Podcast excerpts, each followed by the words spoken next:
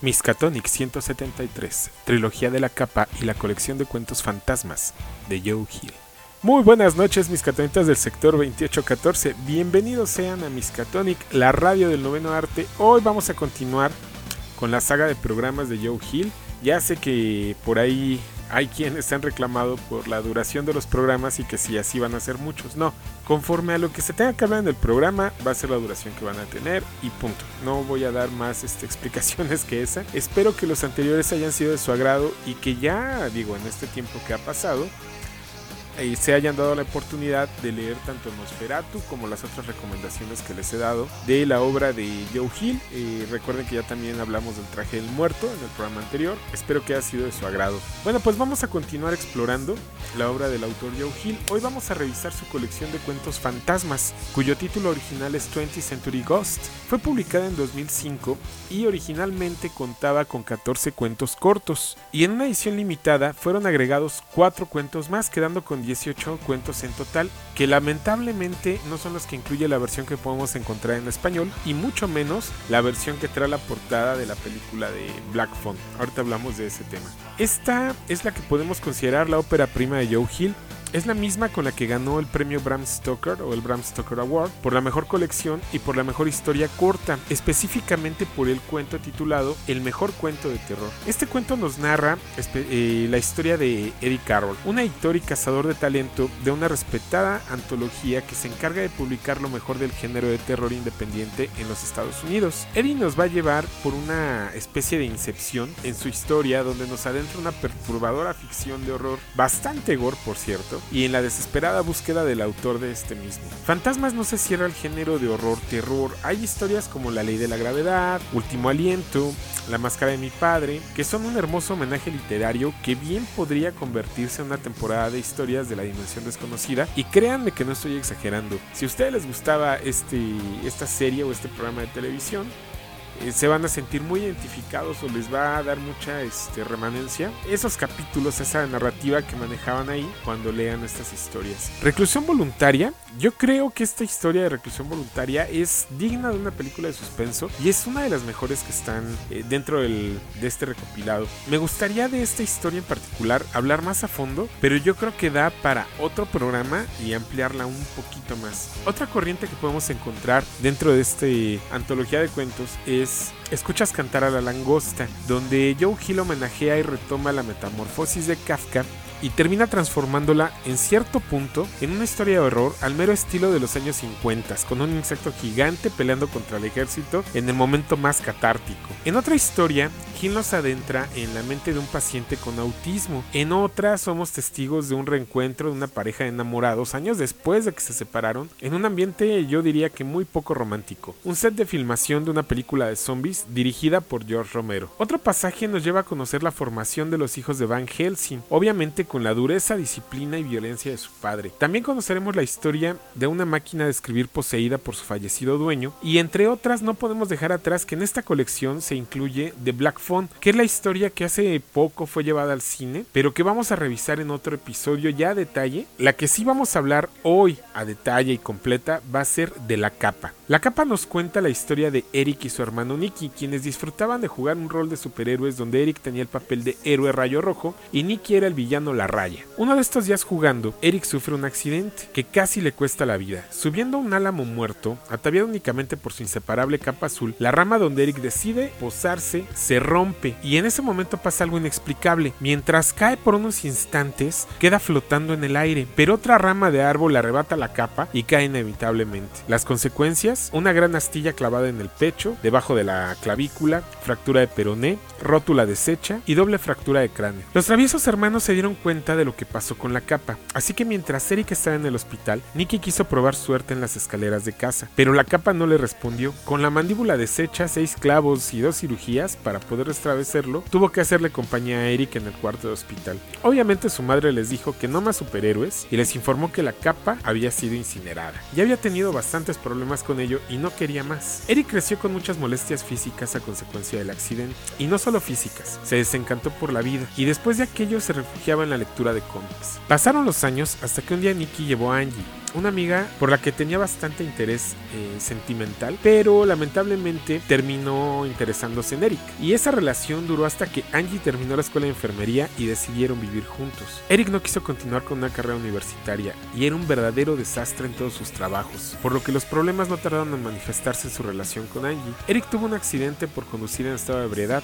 lo que detonó su separación. Eric le pide a su madre que lo deje estar con ella por una temporada y ocupa el sótano de su casa, donde por accidente encuentra de nuevo la capa, la cual nunca fue incinerada, solo la ocultó su mamá. ¿La razón? La capa tenía cosida una insignia del traje militar de su esposo, quien fue reportado como desaparecido en la guerra de Vietnam, que obviamente esta historia está datada más o menos finales de los años 70, principio de los años 80. Padre de Eric prestaba su servicio dentro del ejército. Eh, no nos explican haciendo qué, lo vamos a platicar más adelante cuando veamos las otras historias de la trilogía. El primer impulso de Eric fue usar la capa que ahora le quedaba muy pequeña, pero se las ingenió para atarla a su cuello y en efecto pudo flotar de nuevo.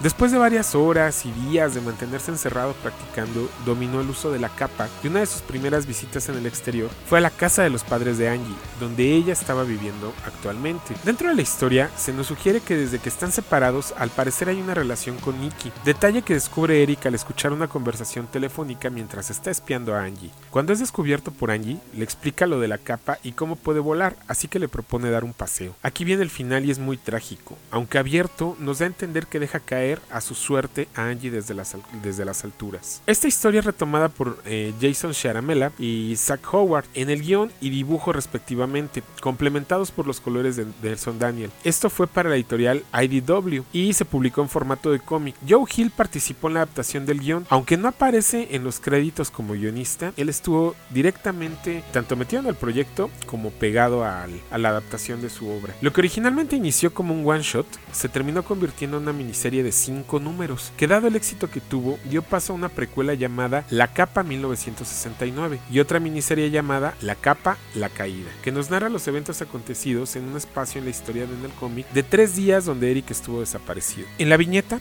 la historia tiene sus diferencias con la versión literaria. En el cómic, Nick nunca se accidente. Su madre decide deshacerse de la capa desde el accidente de Eric. El padre de Eric es reportado como prisionero de guerra en el momento en que les entregan sus pertenencias. Aquí el nombre del villano de Nicky es Centella. Otro detalle es que ya nos sugieren lo que pasa con Angie. Claramente nos muestran que es asesinada por Eric, y no solo ella. Los detectives a cargo del caso también son asesinados por Eric cuando deja caer sobre su auto un oso. Nick, quien está estudiando medicina, es quien reconoce el cuerpo de Angie en la morgue. Nick trata de hablar con Eric ya que sospecha que algo tiene que ver con todo lo que está pasando. Eric sospecha que su madre es quien está persuadiendo a Nick para que lo enfrente. Así que después de secuestrarla para obligar a Nick a enfrentarlo, Eric mata a su madre y durante la pelea hiere a Nick quemándole la cara. Nick sobrevive y Eric lo enfrenta de nuevo para la batalla final, en la que Eric es quien termina perdiendo la vida. En lo que es la tercera serie, pero la segunda en orden cronológico, en la capa La Caída, Eric después de asesinar a Angie se desaparece por tres días. Aquí nos cuentan qué fue lo que pasó en ese tiempo. Eric confundido por lo que hizo, se va al bosque,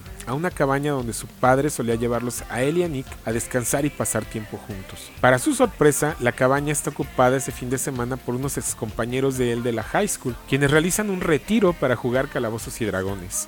Invitan a Eric a jugar y a él le parece bien. Todo está en orden hasta que algunos acontecimientos comienzan a encrudecer su enfermedad de poder. Todos en el campamento terminan asesinados por Eric de las maneras más grotescas que se puedan imaginar. Es entonces cuando Eric decide ir a enfrentar a su hermano. Y para cerrar la trilogía tenemos la miniserie La Capa 1969. Esta es la historia del capitán Chase, un marín a cargo de una unidad médica en la guerra de Vietnam. Durante un reconocimiento, la unidad es emboscada, quedando solo dos sobrevivientes, quienes son capturados. Poco después, solo queda con vida Chase cuando ejecutan frente a él a su compañero. Mientras está cautivo, llega un nuevo prisionero a su jaula, un nativo muy extraño que al parecer tiene poderes sobrenaturales. A la usanza vietnamita, con los prisioneros de guerra, Chase y su compañero de celda deberán pelear a muerte para su entretenimiento de los militares vietnamitas. Durante la pelea, en un momento desesperado, el brujo abraza a Chase y lo besa, mientras presiona muy fuerte la insignia en la camisa de Chase, quien asqueado y obviamente enfurecido no duda en matarlo a golpes. Los militares obligan a Chase a llevar a cuestas el cuerpo de su contrincante de nuevo a su jaula. Chase tiene pesadillas esa noche, despierta y descubre que por alguna razón está levitando en la jaula. Logra controlarse para que no lo vean sus captores. Esa mañana, el general del campamento militar le ordena a su pequeño hijo, que apenas es un niño, que lleve a Chase a enterrar el cuerpo del nativo.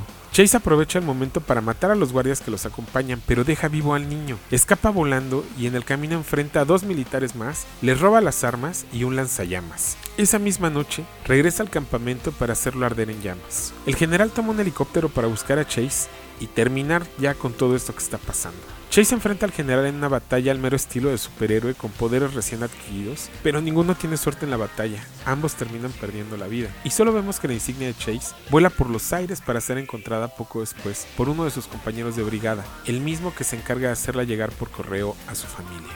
La capa no es ni de chiste una historia de superhéroes, Sí hay una capa y gente que vuela, pero la capa es más bien una historia que nos muestra lo que hace tener una habilidad o poder. Solo potencia lo que realmente somos. No nos convierte inmediatamente en héroes que buscan el beneficio de la humanidad. Más bien, a la mayoría nos convierte en bestias egoístas que abusan de tener una habilidad que les da ventaja por encima de los otros. Nos plantea aquel principio en el que aquel que llegara a obtener el poder lo explotaría para sí mismo, sacando lo peor de él. Lo vemos no solo con Eric. Chase, en lugar de huir y buscar a su brigada, solo buscó venganza. La que pudiera ser una bendición que le transmitió el brujo, la convierte en una maldición que utiliza para cobrar venganza y demostrarle al general que podía más que él. Maldición que se extiende a Eric, quien buscó vengarse de la mujer que amaba y de su hermano, contra quien se, se sentía inferior. En la caída, en el primer momento que percibió la debilidad de los otros chicos, se enfocó en darles cacería y matarlos uno a uno. A mi parecer, esta es la óptica que nos muestra Joe Hill en la trilogía de la capa. Si bien no es la primera vez que nos muestran una versión tirana de un superhéroe que vuela, la perspectiva de Hill es buena. Si Aramel hace un buen equipo con el autor y logran un cómic que definitivamente se convierte en un must read. Esta es mi recomendación este, en este episodio y para el próximo vamos a seguir explorando el universo de Joe Hill. No lo olviden, La Capa, que es una obra extraída de un cuento que se escribió y que se incluye en el compendio de fantasmas.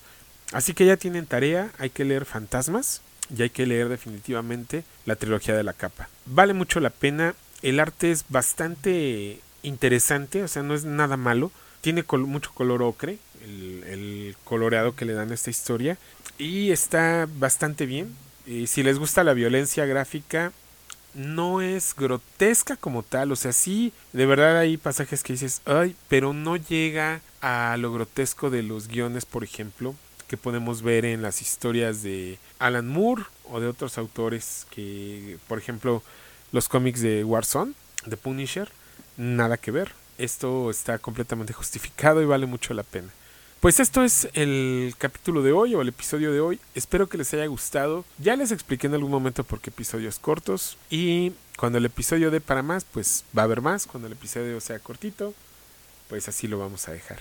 Tenemos saludos por acá. Vamos a ver quién, quien este, saludos hoy en este programa. Les dije que tenían una hora para pedir saludos. Vamos a ver quiénes fueron los que pidieron sus saludos. Nos vamos rapidísimo mientras les recuerdo que recuerden que las vías de contacto con este programa son nuestras redes sociales. Nos encuentran en compuerta12.com. así también nos encuentran en Facebook como Compuerta12 y en Twitter que es arroba Compuerta12.